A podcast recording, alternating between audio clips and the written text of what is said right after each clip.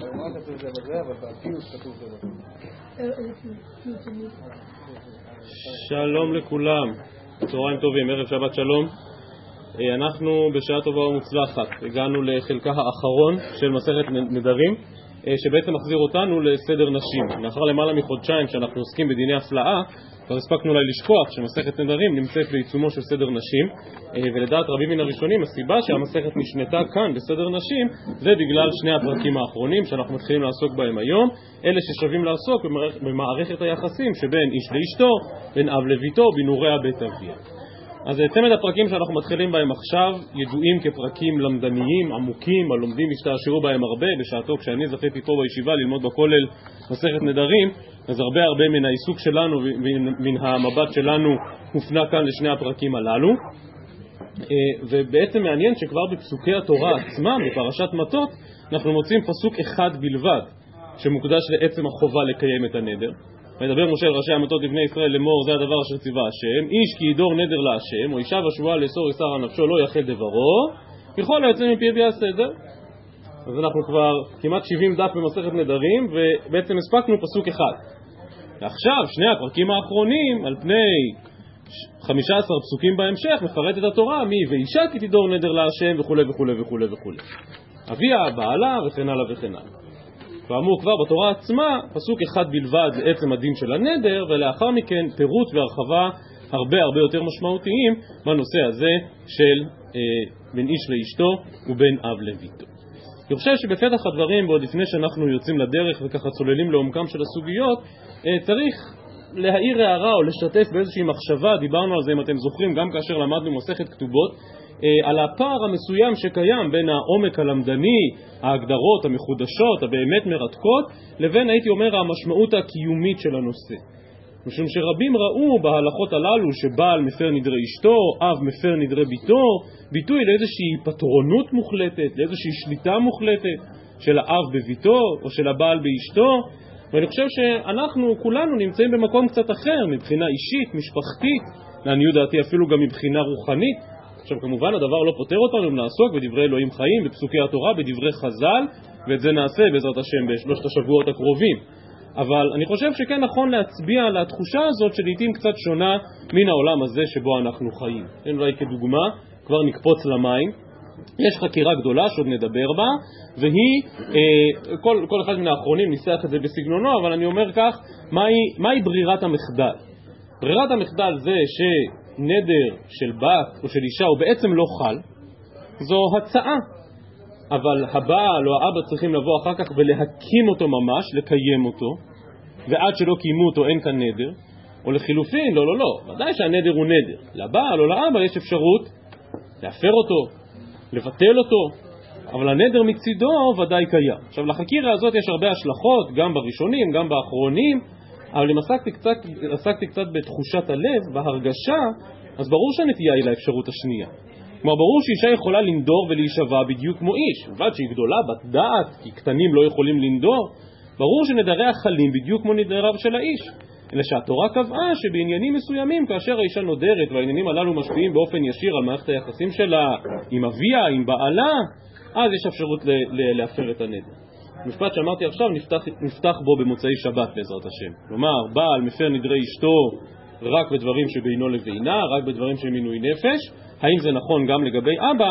זו מחלוקת גדולה בין הראשונים, בגמרא כאן בדף ס"ח, נתחיל מזה כמו שאמרתי במוצאי שבת. אז אנחנו יוצאים לדרך בסוגיות הללו של הפרת האב והפרת הבעל, וכמו שאמרתי, שיתפתי קצת בתחושה, אבל אין ספק, ואני חוזר ואומר את זה פעם נוספת, שמבחינה למדנית יש כאן באמת עמקות רבה והרבה הרבה עיון ופלפול, בדגש על הסוגיות שאנחנו מתחילים בהן עכשיו, מן הסיבה שאני אסביר מיד. אז כדרכנו, בכל פעם שפותחים נושא חדש, רק ממש בקצרה איזשהו מיפוי וסקירה של מה שיש לנו כאן בצמד הפרקים הללו, כמו שאמרתי מקודם, יותר מ-20 דף שמוקדשים לעניינים הללו של הפרת האב והפרת הבעל.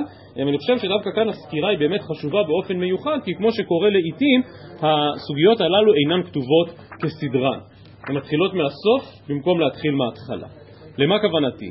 המשנה, הפרק שאנחנו מתחילים עכשיו, הוא פרק נערה המאורסה. וכפי שנראה מיד, נערה מאורסה, באמת יש כאן איזושהי מורכבות מיוחדת בהפרת נדריה, שכן היא מאורסה, אז היא קצת אבא וקצת בעל, כמו שנראה מיד. ולכן אם באנו למפות את הנושאים שיש כאן, אז בואו נתחיל מההתחלה. השאלה הראשונה שנידונה מעט בפרק הזה, בפרק העשירי, אלא בעיקר בפרק הבא, בפרק י"א, זה בעצם השאלה של גדרי הפרת האב והבעל. מהו הזמן שניתן לבעל ולאבא להפר? כתוב בתורה ביום שומעו, כלומר צריך להיות באותו יום. מה בדיוק צריך לומר כדי להפר? מה, מה הוא צריך לומר? אני מפר לך, או אני לא מסכים, או אני לא רוצה, או מה, מה, כיצד בדיוק מפרים? וכמובן השאלה הגדולה, מה הדין אחרי ההפרה? מה קורה אם בינתיים היא עברה על הנדר עוד לפני שהוא הפר לה? חייבת או לא חייבת? מה בין הדין הזה של אבא או בעל שמפירים את הנדר לבין ההלכה של התרת נדרים, שהיא כזכור, למרות כל האריכות בפסוקים, אין לה בכלל בכלל מקור בפסוקים, וחז"ל מגדירים אותה כעררים התלויים בסערה, כי אין, לא כתוב בתורה על התרת נדרים. אז אם כן, השאלה הראשונה היא כאמור, מה זה בכלל הפרה? זו שאלה ראשונה.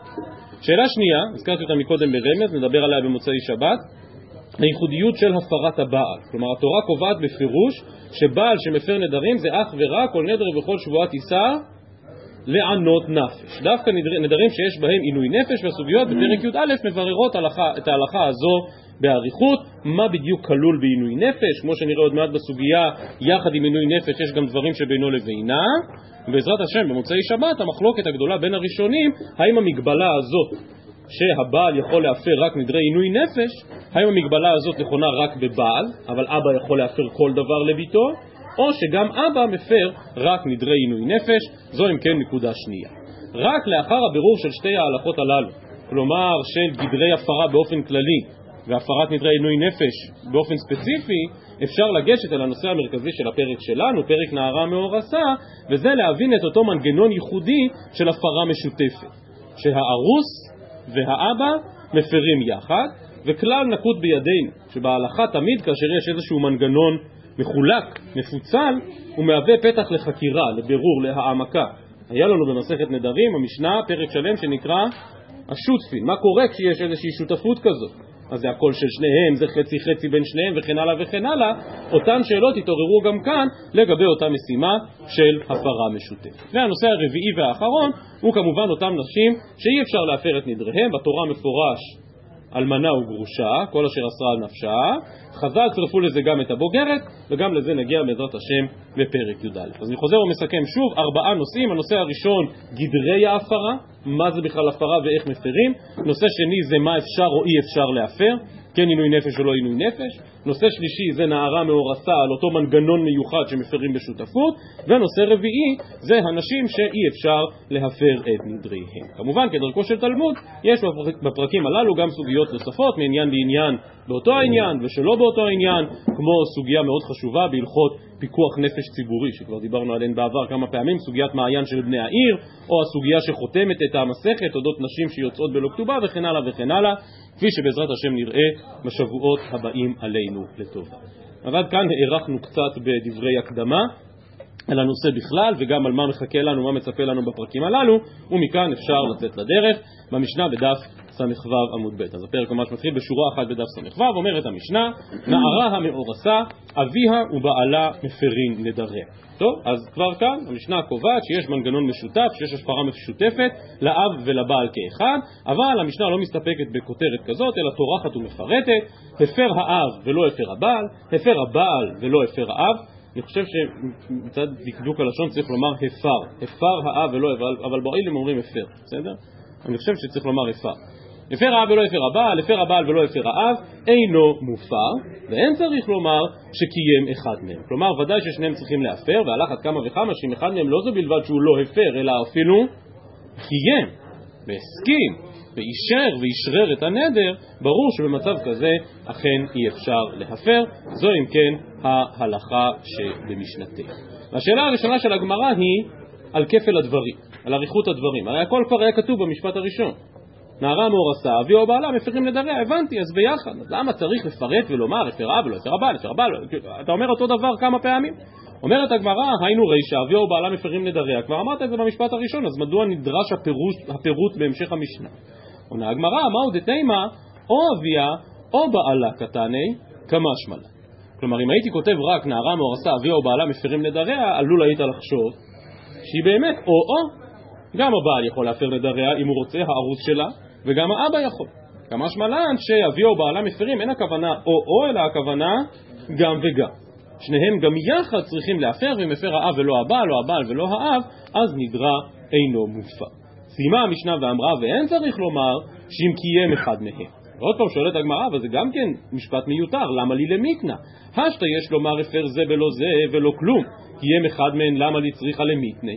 כלומר, אם אמרת שצריכים שניהם יחד להפר, אז ברור שאם אחד מהם לא הפר, הנדר לא מופר. על אחת כמה וכמה שאם הוא קיים. עכשיו האמת היא, שמי הרגיש בדבר הזה? המשנה. כי מה כתוב במשנה? כתוב במשנה בפירוש ואין צריך לומר. כלומר המשנה עצמה מודה בזה שאין צריך לומר.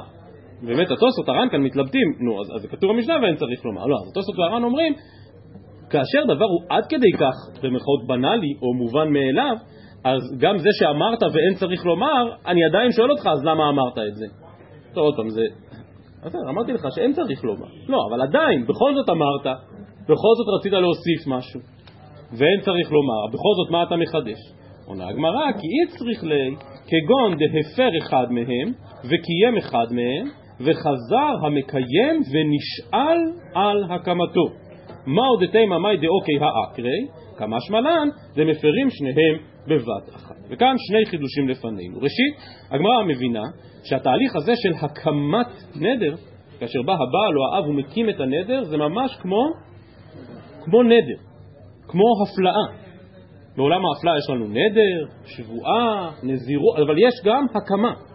כשבעל או אב מקימים נדר, מקיימים נדר, זה ממש תהליך הפלאה שאפשר לעשות לו התרת נדרים. עכשיו כבר ראינו כאין זה, אם אתם זוכרים, דיברנו רק לאחרונה לעשות התרת נדרים למשל להפרשת תרומות ומעשרות, או להפרשת חלה, שגם זה נתפס כסוג של הפלאה שאפשר להישאל על זה.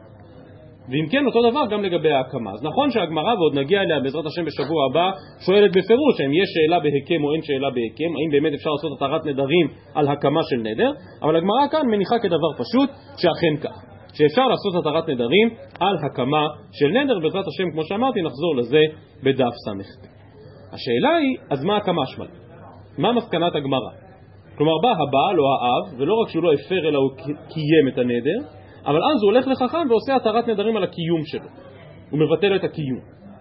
מה קורה אחרי הקיום? כמשמע לן דמפרים שניהם בבת אחת. מה כמשמע לן? מה קורה אחרי שהוא עשה את אותה התרת נדרים? הדבר הזה נחלקו כאן הראשונים ושלוש שיטות בדבר. רש"י המפרש כאן מסביר שבאמת אחרי שהוא עשה התרת נדרים, אחרי שהוא נשאל על הקמתו, אז הוא באמת יכול להפר והנדר מופר. כלומר, בוא נניח שהבעל, איך שהוא שמע הוא הפר, האבא לא הפר אלא קיים את הנדר, ואז האבא עושה התרת נדרים, הוא נשאל על הקיום, אז מה האבא צריך לעשות עכשיו? להפר. ומה קורה לנדר? הוא מופר. כי הבעל כבר הפר מזמן, עכשיו האבא עשה התרה וגם הוא הפר, אז הנדר מופר. כך מבין רש"י את מסקנת הגמרא. אז מה כתוב? כאן כתוב כאן, כמשמע לן דמפרים שניהם בבת אחת, הכוונה דמפרים שניהם, ששניהם צריכים להפר. הבעל כבר הפר, מצוין, הוא עשה את שלו, האבא בהתחלה קיים, אחר כך נשאל על ההיקם, והפר, וזה מספיק. כך מסביר רש"י. אבל לדעת הרמב"ן שמצוטט בר"ן, וכך גם מעריך הרשב"א בחידושיו כאן, מסקנת הגמרא היא לא, לא, לא. לאחר שאחד מהם נשאל על הקמתו, אז עכשיו שניהם צריכים להפר יחד בשותפות. כלומר, גם אם הבעל כבר הפר מלכתחילה, ההפרה שלו לא תפסה. למה היא לא תפסה? כי הוא אמנם הפר, אבל... אבל... אבל האבא קיים. אז עכשיו כשהאבא עושה התרת נדרים על הקיום שלו, האבא צריך להפר, והבעל צריך לחזור ולהפר פעם נוספת. זו משמעות הגמרא, ומפרים שניהם בבת אחת. לפי רש"י לא מובן למה זה בבת אחת. אין כאן בבת אחת, כי אחד הפר בהתחלה והשני מפר אחרי שהוא נשאל על ההיקם. ולכן בא הרמב"ן ואומר, לא, הוא צריך להפר פעם נוספת. הרמב"ם, כך גם דעת הראש, כך נפסקה ההלכה בשולחן ערוך, הולך עוד צעד אחד קדימה אחרי הרמב"ן ואומר, את הנדר הזה אי אפשר להפר. כמשמע לן דמפרים שניהם בבת אחת, והיות שכאן הם לא הפרו בבת אחת, כי? כי אחד הפר ואחד קיים. אז גם אם אחר כך הוא נשאל על ההקמה שלו, זה כבר לא יעזור. את הנדר הזה אי אפשר יותר להפר. כלומר, אם מישהי, אם היא בת בבית אביה ואביה קיים לה, אז הוא יכול לעשות התרת נדרים על הקיום. ואם אישה נשואה ובעלה הקים לה, אז הוא יכול לעשות התרת נדרים על הקיום. אבל בנערה מאורסה שאביה או בעלה מפרים נדריה, גם אחרי שנשאל על הקיום, את הנדר הזה אי אפשר יהיה יותר להפר. וזה החידוש של הרמב"ם. עכשיו לכאורה באמת זו הדעה הכי מחודשת, משום שמדוע לא יוכלו כעת לחזור ולהפר פעם נוספת? וכנראה שהביאור של הרמב"ם, אני מקריא כאן לשון של התוספות בדף ס"ח בהקשר קרוב, אומרים תוספות דלא מצינו שתי הפרות באדם אחד. כלומר ההפרה הראשונה לא תפסה, כי הבעל הפר אבל האבא הקים, או להפך, ועכשיו אחרי שההפרה הראשונה לא תפסה, אי אפשר להפר פעם נוספת. וזה אם כן חידושו של הרמב"ם, וכאמור הראש נקט כמו הרמב"ם, וכך פסק להלכה בשולחנו. מה שחשוב, מה? גם המשנה לא כתבה שאי אפשר להתיר הקמה. לא, זה מה שהדגשתי, אפשר להתיר הקמה. כי אם יש רק אבא או רק בעל, והוא התיר את ההקמה שלו, זה מצוין. רק במקרה שלנו, של, של הנערה מאורסה, רק אז זה לא יועיל. זה מה שהדגשתי מקודם. מה שחשוב להדגיש, שגם לדעת הרמב"ם שהזכרנו, הראשונים כאן מבהירים שהביטוי בבת אחת לא צריך להיות ממש בבת אחת. אני מקריא למשל את הר"ן, אומר הר"ן, ומי הוא בבת אחת לאו דווקא. דאפילו מפר זה שחרית וחברו ערבית, צגי.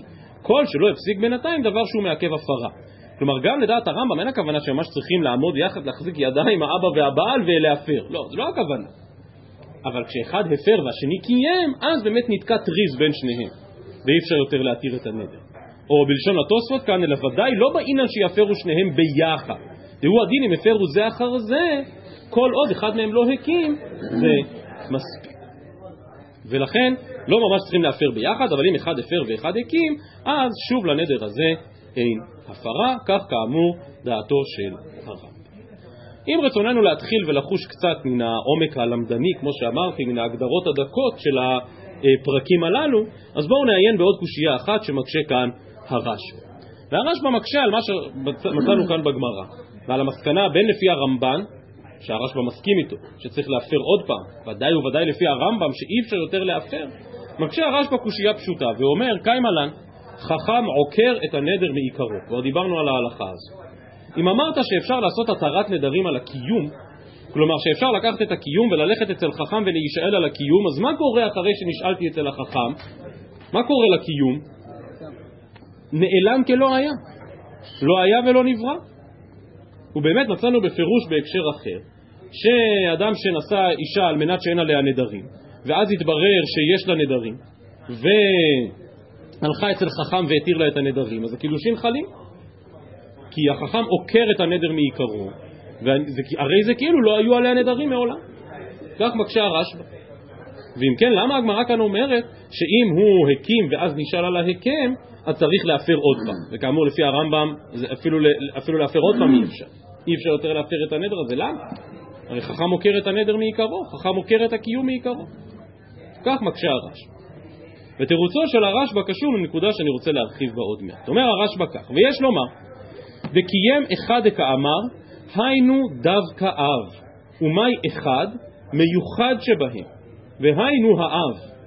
כלומר מדובר פה דווקא על מצב שבו האבא הוא זה שקיים.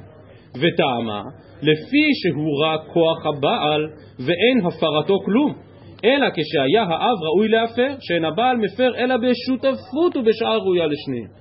ואז מביא הרשב"א כמה הוכחות לתפיסה הזו. כלומר, השותפות הזאת שעליה אנחנו מדברים בין האב לבין הארוס היא שותפות דמה, אומר הרשב"א. היא לא באמת שוויונית. באופן מהותי, מי מפר את, נעריה, את נדריה של נערה מאורסה? האבא. למה?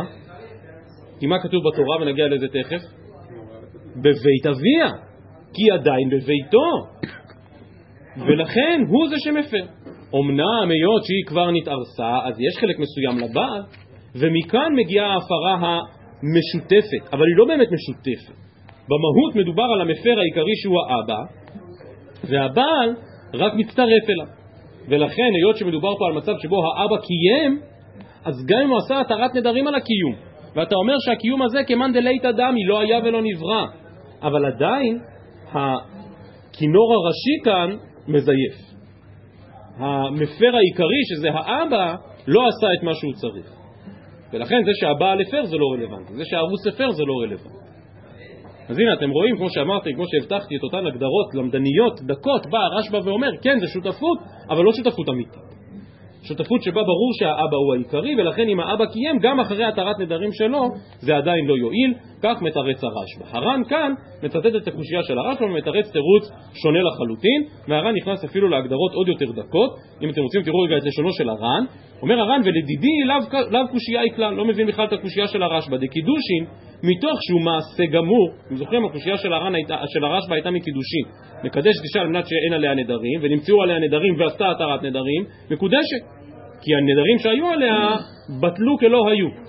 אומר הר"ן, דקידושין מתוך שהוא מעשה גמור, אף על גב דכל זמן שלא התירה לא חיילי, כלומר כל עוד יש לה נדרים אז היא לא מקודשת, אבל כאשר היא התירה את הנדרים, באמת אמרינן דגלי מילתא דמעיקר החיילי, אבל הפרה דחד מהני, כלומר הפרה של אבא או של הבעל, קלשה לטפי, דבאפי נפשה לבמידי היא, אלא בצירופא דאידך, ואני מדלג טיפה, הילקח כיוון דהפרד אחד אפילו כי לא הקים חברי קלישא טובה כל היכא דהקים כיוון דאישתא לא חזי לצירופה בטלה לה לגמרי.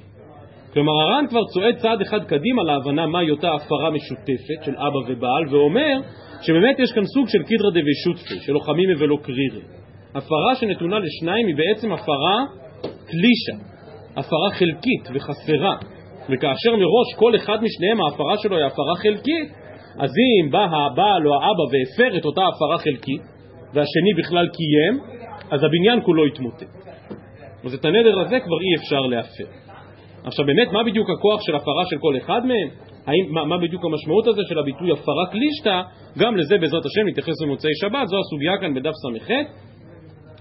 כיצד בדיוק תופסים את העניין הזה של הקלשת הנדר בהפרה של הבעל או בהפרה של האב. אז כאמור עוד נצטרך להידרש לסוגיות הללו, אבל בכוונה אמרתי ישר נקפוץ למים דרך קושייה אחת של הרשב"א, כאן אתם קצת יכולים לשמוע, גם מי שלא אחז ראש את כל המהלך, אבל קצת יכולים לשמוע את סגנון השיח וסגנון הסברות והטיעונים שיש כאן במסגרת הסוגיה הלמדנית הזאת של הפרת הבעל והפרת האב. ומכאן אנחנו הולכים בעצם צעד אחד אחורה ונחזור אל המקראות בתורה, מי שרוצה הם מופיעים גם בדף ששלחתי מקודם. אומרת הגמרא ונערה המאורסה אביה או בעלה מפרים נדריה מנהל. מי בכלל אמר שיש הלכה כזו של הפרת האב והפרת הבעל, שיש הלכה לגבי נערה מאורסה. אמר רבא אמר קרא ואם היו תהיה לאיש ונדריה עליה מכאן לנערה המאורסה שאביה ובעלה מפרים נדריה. שואלת הגמרא, ואימה היקרא בנשואה, כתיב הרי על מה הפסוק מדבר, ואם היו תהיה לאיש, כלומר, על אישה נשואה. עונה הגמרא, אם משום נשואה, קרא אחרין הכתיב, ואם בית אישה, נדרה. אומרת הגמרא, ואם התרווי הוא בנשואה, אולי באמת יש שני פסוקים שונים שמדברים על נשואה, וכי תימא תרי קראי בנשואה, למה לי? למימר שאין הבעל מפר בקודמים. מה זה בקודמים? אז רגע לפני שאנחנו הופכים לדף ס"ז עמוד ב', בואו נסתכל, בואו נציץ לרגע אחד בדף ששלחתי, כדי לנסות להבין מה בעצם השקלא וטריא. מה הגמרא שואלת ומה הגמרא משיבה. כאשר אנחנו מעיינים במקראות שם בפרשת מטות, בתחילתה של פרשת מטות, אנחנו באמת מוצאים שהתורה לא מדברת על שני מצבים, אלא על שלושה. ואישה כי תדור נדר להשם ואסרה איסר בבית אביה בנוריה. על מה מדובר כאן? בת ואביה. יש בעל? לא, כלום. בבית אביה בנוריה. מי מחליט האם להפר או לא להפר את הנדרים? אביה, ושמע אביה את נדרה ואסרה, והחריש לה, וקמו נדריה, ואם איני אביה אותה, אבא. הפסקה השנייה על מה מדברת? ואם היו תהיה לאיש ונדריה עליה או מבטא שפתיה אשר אסרה על נפשה. על מה מדברת הפרשייה השנייה? הפסקה השנייה? על אישה נשואה. דיברנו עד עכשיו אביה מפר. עכשיו היות תהיה לאיש, איך אני יודע שעל זה מדובר כאן? כי כל מה שנאמר עד עכשיו על אביה נאמר עכשיו על בעלה ושמע אישה ביום שומו והחיש לה וקמו נדריה ואם ביום שומו אישה יני אותה את נדרה אשר עליה. אז יש לנו פרשייה אחת על אבא ופרשייה שנייה על בעל. אחר כך אומרת התורה ונדר אלמנה וגרושה כל אשר אסרה על נפשה יקום עליה. אבל אז פתאום מסתבר שיש כאן גם מקרה שלישי והוא ואם בית אישה נדרה או אסרה איסר על נפשה בשבועה ושמע אישה והחישה לא אותה וקמו כל נדריה, ואם אפר אפר אותם, כל מוצא שפתיה, לנדריה ולשר נפשה לא יקום, אישה אפרם והשם יסלח לה. כל נדר חושבת עשר לענות נפש, אישה יקימנו ואישה יפרנו. רגע, אז מה קשה? לא לי, מה קשה לגמרא? שמה? למה צריך פעמיים? יש פרשייה אחת על אביה, ואחרי זה לכאורה יש שתי פרשיות שונות על בעלה שאומרות אותו דבר. שאישה יקימנו ואישה יפירנו, אם החרש יחריש ואם הפר יפר, זה אותו דבר. אז למה זה כתוב פעמיים? בא רבא, וזו בעצם הדרשה שמפורשת גם בדרשתו של רבי יושע בספרי, ואומר על כורחנו שהכפילות הזאת באה ללמד שיש כאן עוד מקרה, שיש שלושה מקרים. הפרשייה הראשונה מדברת על בית אבי אבינוריה ואז האבא הוא מפר. הפרשייה השלישית מדברת על בית אישה נדרה, כלומר איפה היא נדרה בפרשייה הראשונה? בבית אביה. איפה היא נדרה בפרשייה השלישית? בבית בעלה. על מה מדברת הפרשייה השנייה שנמצאת בדיוק באמצע? ואם היו תהיה לאיש ונדריה עליה, על כוחנו שהוא מדבר על אותה אחת שהיא בבית אביה בנוריה. ואם היו תהיה לאיש, אז באמת אפשר להפר את נדריה. כך צריך ללמוד את הפרשייה הזאת, והבאתי כאן בדף את דברי רש"י שם על החומש, וגם את דברי הרמב"ן שמצטטים את מדרש חז"ל הזה. אני מקריא למשל את המשפט שהדגשתי פה מן הרמב"ן, וטעם היו תהיה לאיש שתהיה אליו בבית אביה, ולא בא אל ביתו. והיא הארוסה שגם היא יקראנה הכתוב אשת רעב. עכשיו הרמב"ן אומר שאפשר היה את הקושייה הזאת בפשוטו של מקרא, כי שוב, הקושייה בפשוטו של מקרא היא ודאי קושייה קיימת. למה צריך להזכיר פעמיים את בית בעלה, את בית אישה? אז כאמור, הפתרון של חז"ל, פרשייה אחת מדברת על נערה מאורסה, פרשייה השנייה מדברת על אישה נשואה. אומר הרמב"ן שמצד פשוטו של מקרא היה אפשר להסביר את הפסוקים אחרת. על מה מדברת הפרשייה השנייה? לא על נערה מאורסה, אלא על נשואה לגמרי. איך אני יודע שהיא נשואה לגמרי? כי מי מפר את נדריה? הבעל. בפרשייה השנייה לא כתוב שהאבא והבעל מפרים ביחד. כתוב ושמע אישה ביום שמו והחריש לה, ואם ביום שמו אישה יניע אותה והפר את נדרה. פרשייה השנייה מדברת רק על הבעל. אז על מה מדובר כאן? על מה שסיימנו לפני רגע, דף ס"ז עמוד א' למטה, על קודמים. מה זה אומר קודמים? מדובר פה על אישה, על אישה שנדרה בבית אביה בנעוריה. אז אם שמע אביה והפר, מצוין, ואם לא, הוא הקים. ואז אם היו תהיה לאיש ונדריה עליה, מה זאת אומרת נדריה עליה? אותם נדרים שהיא נדרה איפה? בבית אביה, אז יכול לבוא בעלה ולהפר אותה. זה נקרא להפר בקודמים. ואם כן, באמת יש רק שני מקרים. מקרה ראשון שהיא נדרה בבית אביה, מקרה שני שהיא נדרה בבית אישה, בסדר? ואישה כדור נדר השם ועשרה ישר בבית אביה בנעוריה. בסיום הפרשייה, ואם בית אישה נדרה, או שהיא נדרה בבית אביה, או שהיא נדרה בבית אישה. אם נדרה בבית אישה, מה הדין? פשוט, בעלה יכול להפר. אם היא נדרה בבית אביה, מה הדין? או, פה, אם היא עדיין בנעוריה בית אביה, אז האבא יכול להפר. ואם היו תהיה לאיש, אז בעלה יכול להפר את אותם נדרים שהיא נדרה בבית אביה. וזה נקרא הפרה בקודמי. וזה גם כן מסביר את פשוטו של מקרא בצורה נהדרת. מה הבעיה? הבעיה שחז"ל לא פירשו כך, והבעיה שחז"ל קבעו בפירוש שהבעל אינו מפר בקודמין, ולכן הרמב"ן מסיים כאן את דבריו ואומר, והקבלה תכריע. כלומר, בעצם ההפרה הזו, בעצם הבעל לא יכול להפר נדרים שנדרה בבית אביו. ולכן על כורחנו לקבל את הדרשה שאומרת ש... ואם היו תהיה לאיש, הכוונה נערה מאורסה. ונערה מאורסה, אז אביה ובעלה ביחד מפרים את נדריה. שוב, למרות שפשוטו של מקרא, ש... ואם היו תהיה לאיש ונדריה עליה, מי שמפר זה רק אישה, רק הבעל, אף על פי כן באים חז"ל ואומרים לא. כאן באמת מדובר על הפרה משותפת לאבא ולארוס ביחד. ולכן אני חושב שזה דבר מאוד חשוב, והסוגיה שלנו היא דוגמה קלאסית למקום שבו אם קוראים מהר את הגמרא או את מדרש ההלכה, קשה להבין את הפשט, קשה להבין את השקרא וטריא. אבל כשרואים את הפסוקים, אז ברור שכל הדיון כאן בחז"ל הוא בעצם בניסיון ממש להבין מהו פשוטו של מקרא. אז בואו נחזור שוב אה, לסוגייתנו, ס"ז עמוד א', אומרת הגמרא, ואימת רוויו בנשואה, כלומר באמת גם הפרשייה השנייה וגם הפרשייה השלישית מדברות על נשואה, וחיטי מטרי קראי בנשואה, למה לי? למימר שאין הבעל מפר בקודמי. כלומר, למה התורה הייתה צריכה לומר עוד פעם ואם בית אישה נדרה, כדי ללמד שהבעל לא יכול להפר את הנדרים שהיא נדרה בבית אבי. אומרת הגמרא, לא, לא, זה לא יכול להיות, דף ס"ז עמוד ב', אומרת הגמרא, ולאו ממילא שמת מינה? כלומר, לפי דבריך שהבעל לא מפר בקודמים, אז מה היה צריך לעשות? איך התורה הייתה צריכה להתנסח? למחוק את פרשייה מספר 2. ויש פרשייה אחת בבית אביה בנוריה ואז הבעל מפר, ופרשייה מספר שלוש, ועם בית אישה נדרה, ואז הבעל מפר, ואז הייתי כבר יודע שמה? שהבעל לא מפר בקודמים, אלא מפר רק את מה שהיא נדרה בביתו. אז איך אתה יכול לומר לא? שתי הפרשיות מדברות על נשואה, והן באות ללמד שהבעל לא מפר בקודמים. אם רצית ללמד שהבעל לא מפר בקודמים, אז הפוך. אז יותר נכון היה לא לשנות שתי פרשיות, אלא רק אחת. בית אביה ובית אישה, ותו לא. ולכן שוב, אז רכוש ילדוך, סליחה, ולכן שוב, אפשר להוכיח מכאן שעל כורחנו שהפרשייה השנייה מדברת על נערה מאורסה. והיא בעת אימה, אומרת הגמרא, סיבה נוספת להבין שהפסוקים ואם היות תהיה לאיש מדברים על נערה מאורסה, היות תהיה הוויה דקידושין משמע. כלומר בדרך כלל הוויה משמעותה קידושין. דהיינו היא הייתה בבית אביה ועכשיו היא נתקדשה. שואלת הגמרא, רגע, אז אימה אב לחודי מפר? אולי אבל מה שהתורה רוצה לומר זה שאף על פי שהיא נתקדשה, היות שהיא עדיין ב... בבית אביה, אז הוא זה שמפר, אימה אב לחודי מפר. אומרת הגמרא, אם כן, ואסרה ישר בבית אביה, ויני אותה וכולי, למה לי? השתא יש לומר במקום ארוס, אף, אף על פי שכבר היות תהיה לאיש, אף על פי שכבר נישאה, עדיין אב המפר לחודי, נו, אז אם שלא במקום ארוס, כשאין ארוס, מבעיה?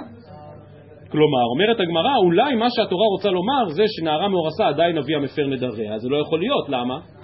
כי אם זה מה שהתורה הייתה רוצה לחדש, אז איזה פרשייה מיותרת? הפרשייה הראשונה, שאבא מפר נדרי ביתו. הרי אם אתה אומר שאב מפר נדרי ביתו אפילו כשהיא מאורסת, קל וחומר שהוא מפר נדרי ביתו כשהיא פנויה, אז למה התורה צריכה לומר את זה? ולכן אומרת הגמרא, שיש לומר במקום ארוס מפר אב לחודש, שלא במקום ארוס מבעיה.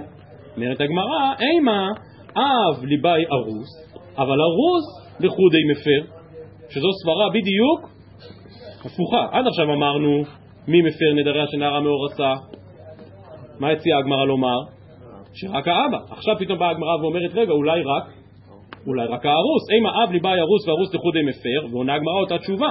וכי תימא עבדי כתב רחמנא למה לי, מבא אלי די הקים הקים. כלומר באופן עקרוני ההפרה נתונה לארוס, אלא שאם הבעל הקים, עכשיו כבר הארוס לא, סליחה, אם האבא הקים, אז עכשיו כבר הארוס לא יכול להפר. אומרת הגמרא, גם זה לא הגיוני, שוב, למה זה לא הגיוני? בדיוק מאותה סיבה שאמרנו מקודם, אם כן, בית אישה נדרה למאי כתב, קל וחומר, ומה במקום אב? כלומר, כשהיא עדיין מאורסת והיא עדיין בבית אביה, עדיין אתה רוצה להציע שהרוס מפר לחודי, אז שלא במקום אב מבעיה? כלומר, שוב, אם תאמר שנערה מאורסה רק אביה, או רק בעלה מפרים נדריה, אז, אז או הפרשייה הראשונה או הפרשייה השלישית מתייתרת. הפרשייה הראשונה שאומרת שאב מפר נדרי ביתו, הפרשייה השלישית שאומרת שבעל מפר נדרי אשתו, אם תאמר שגם בארוסה אחד מהם יכול להפר לבד, אז אתה מייתר את הפרשיות או הראשונה או השלישית. אומרת הגמרא, נו ואימה אם בית אישה נדרה לומר שאין הבעל מפר בקודמים, שזה כמו שרצינו להוכיח מקודם, שדווקא אם היא נדרה בבית אישה הבעל מפר אבל לא בקודמים, אומרת הגמרא, אתה צודק, ומיני ארוס מפר בקודמים, אלא לאו משום שותפותי דעה. כלומר הבעל באמת לא מפר בקודמים כמו שהסברנו, לא יכול להפר נדרים שהיו לפני כן, אבל ארוס כן יכול להפר נדרים שהיו קודם לכן. כלומר אם היא נודרת בבית אביה, ואז מתארסת, אז את הנדר הזה אפשר להפר. איך מפרים? האבא והארוס ביחד. אם היא כבר התחתנה, אז עכשיו הבעל שלה לא יכול לגעת במה שהיה לפני כן. אבל כל עוד היא מאורסת והיא עדיין בבית אביה, אז יש כאן הפרה משותפת, ושניהם יכולים להפר יחד. במקור האחרון כאן בדף, רק ציטטתי שתי שורות מהר"ן, יותר קל שנקרא את זה משם, אבל מי שרוצה יכול לעקוב אחרי הדברים גם, גם בר"ן, כי הם מופיעים כאן לפנינו, והר"ן עומד על הייחודיות שיש בסוגיה כאן. אומר הר"ן, נראה לי דאב לחודי ליפר ודקשיא לי, דכיוון דלא יצתה מרשות האב כדכתיבנה לאל, בדינו דמצי מפר, אבל ארוס לא. כלומר, אומר הר"ן, בתחילת הסוגיה חשבנו שמה עיקר הפרת הנדר, מה עיקר הפרת הנדר על ידי האבא, ויש בזה סברה גדולה, מה הסברה? הר"ן אומר בפירוש שהיא לא יצתה מרשותו, היא עדיין גרה שם. אני מדלג כמה שורות בר"ן, אומר הר"ן, ואימה אב בא ירוס אבל ארוס לחודי לפר, מכי חזה דמאי דסליקא דייתי מעיקרא דנערה מאורסה לא יצתה כלל מרשות האב, לייתי דעל כורחין כשנתארסה אב לחודי לא מצי מפר, מה פכלי לפרחי, דכיוון שכן אדרבה, משמעותא דקראי דארוס עיקר ואב תפר. זוכרים את הרשב"א שדיברנו מקודם? מיהו האחד המיוחד בלשונו של הרשב"א? לפי הר"ן זה בדיוק השקלא וטריא בגמרא. כלומר הגמרא לא מוכנה לקבל שותפות שוויונית בין האב לבין הארוס. 50-50, 50% לכל אחד, לא יכול להיות. הגמרא מתחילה מזה שכן, כן, יש כאן שותפות, אבל מי הדומיננטי בשותפות הזאת? האבא. אבל אז הגמרא אומרת שזה לא הגיוני. ולכן מה עושה הגמרא בלשונו של הר"ן? מה פכלי לפירכה? ואתה אומר בדיוק ההפך. אז בוא נגיד שזו שותפות לא שוויונית, אבל לכיוון השני. שהבעל הוא העיקר, הארוס הוא העיקר, ולא האב. כמה שמלן מסקנת הגמרא שמה? שהפרשייה הזאת נמצאת בדיוק באמצע. שהפרשייה הזאת, שאנחנו הסברנו שהיא מדברת על נערה מאורציו, אם לא תהיה לישון דריה עליה, הפרשייה הזו באמת נמצאת בדיוק באמצע, בין בבית אביה בנוריה לבין בית אישה נדר. וממילא מחייבת הפרה משותפת, וזה בדיוק מה שלמדנו במשנתנו, ועכשיו אנחנו מבינים טוב יותר את כל הסוגיה. הפר האב ולא הפר הבעל, הפר הבעל ולא הפר האב. אנחנו דורשים שוויון מלא בין שניהם. שוויון מלא. האם באמת השוויון הזה מלא? אז נצטרך בהמשך הפרק לחזור ולשאול את השאלה הזו. האם באמת הם עושים אותו דבר, האם באמת מפרים אותו דבר, או שכל אחד יש לו חלק קצת שונה? אבל בשלב הזה הגמרא מבינה שבאמת מדובר על שוויון מלא. אז רק כדי להשלים את העניין, נראה עוד ממש שתי שורות מהגמרא בדף ס"ח עמוד א', עד כאן הנימוק של רבא, שכמו שאמרתי, זה שמפורש גם בספרי, המקור לדיני נערה מאורסה הוא ממש ממש פשוטו של מקרא. זה שיש לנו בעיצומה של הפרשייה עוד פרשה שאנחנו לא מוצאים לה כתובת. היא לא בית אביה, היא גם לא בית אישה, על כורחנו שהיא מדברת על נערה מאורס. אבל יש גם מהלך שני, אומרת הגמרא ס"ח עמוד א' למעלה, דבי רבי ישמעאל תנא, בין איש לאשתו, בין אב לביתו, מכאן לנערה המאורסה, שאביה או בעלה מפרים נדריה. התנא דבי רבי ישמעאל מדלג עד, ל... עד לסיומה של הפרשייה, עד ממש לפסוק האחרון בפרשייה הזו, אלה החוקים אשר ציווה השם את משה בין איש לאשתו, בין אב לביתו, בנעוריה בית אביה. מה בדיוק הילפותא כאן? אז יש מחלוקת בין הראשונים. מרש"י, מהתוספות משמע שהילפותא של רבי ישמעאל מתמקדת במילים איש ואב. בין איש לאשתו, בין אב לביתו. משמע שיש הפרה שלפעמים היא גם איש וגם אב ביחד. הר"ן אומר לא, ההוכחה היא לא מן המילים בין איש לאשתו, בין אב לביתו, אלא מסוף הפסוק, זה קורה לפעמים, שהגמרא מצטטת את הפסוק אבל לא מצטטת אותו עד הסוף. מה סוף הפסוק? איש לאשתו אב לביתו, בנעוריה בית אביה. אומר הר"ן, ושוב, כך מפורש בספרי, שזה המקור. כותב כאן הר"ן, דמשמע ליה, דבנערה המאורסה איירי, מדכתיב בהוא קרא בנעוריה בית אביה. ואז מזה שכתוב אב וביתו, כלומר בין איש לאשתו אב לביתו בנעוריה בית אביה, משמע שכאשר היא עדיין בנעורי הבית אביה, כאשר היא עדיין בבית האב, יש איזשהו מצב ביניים כזה שאביה או בעלה מפרים נדריה ביחד. שואלת הגמרא, ולתנא דבר רבי ישמעאל, אם היו תהיה לאיש מי אביד ליה, כלומר ילפותא הקודמת של רבא, מוקים לה לאידך דרבא, מה שנראה להלן בגמרא בדף עין, שיש עדיפות לאבא על פני הבעל בהיבט הזה שאם הארוס מת או שהוא גירש אותה אז היא חוזרת לגמרי לרשותו של אביה. לעומת זאת אם אביה מת היא עוד לא עוברת לרשותו של הארוס, למה? כי הם עדיין רק מאורסים, הם עדיין לא התחתנו. טוב, אז הגמרא שם תדרוש את זה מן הפסוקים אם היו תהיה לאיש, ורבא היי דתנא דבר רבי ישמעאל, בנים של אשתו בניו לביתו מי עביד ליה, היא באה אלי לומר שהבעל מפר דווקא נדרים שבינו לבינה. וגם את זה הזכרנו מקודם. איזה נדרים מפורש בתורה שהבעל מפר? כל נדר וכל שבועת איסר, לענות נפש. דווקא נדרי עינוי נפש. מי אמר שהוא יכול להפר גם דברים שבינו לבינה? זה לא כתוב. אז זה אומרת הגמרא, מהפסוק הזה בין איש לאשתו בין לביתו למדנו שמפרים דווקא נדרים שבינו לבינו. אז אנחנו נעמוד כאן, יש לנו עוד השלמה אחת להשלים, הזכרתי אותה מקודם, וזה שאחרי שהגמרא כאן מציינת את המקור לזה שהבעל מפר דווקא נדרי עינוי נפש או דברים שבינו לבינה, שואלים כאן הראשונים, הר"ן, המחלוקת בין הר"ן לבין הרמב"ם, האם זה נכון גם לגבי אבא? האם גם האבא מפר דווקא נדרי עינוי נפש, או שהאבא יכול להפר באופן יותר רחב. אז בעזרת השם במוצאי שבת נשלים בקצרה את המחלוקת הזאת בין הר"ן לבין הרמב"ם, ואז נעבור לשאלה הבאה בגמרא, שכאמור קשורה לאותו עניין של הפרה משותפת בין שניהם. שבת שלום ומבורך, במוצאי שבת נלמד בעזרת השם בשעה שמונה.